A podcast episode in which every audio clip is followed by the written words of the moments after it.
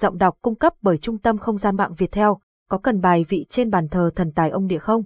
Bài vị thần tài gồm các dòng chữ Hán thể hiện danh xưng và chức vị của các vị thần tài mà gia chủ thờ cúng, vậy nên bài vị trên bàn thờ thần tài là một vật phẩm không thể thiếu được. Khi lập bàn thờ thần tài thổ địa mà không có bài vị chẳng khác nào đi đường mà không có đích đến.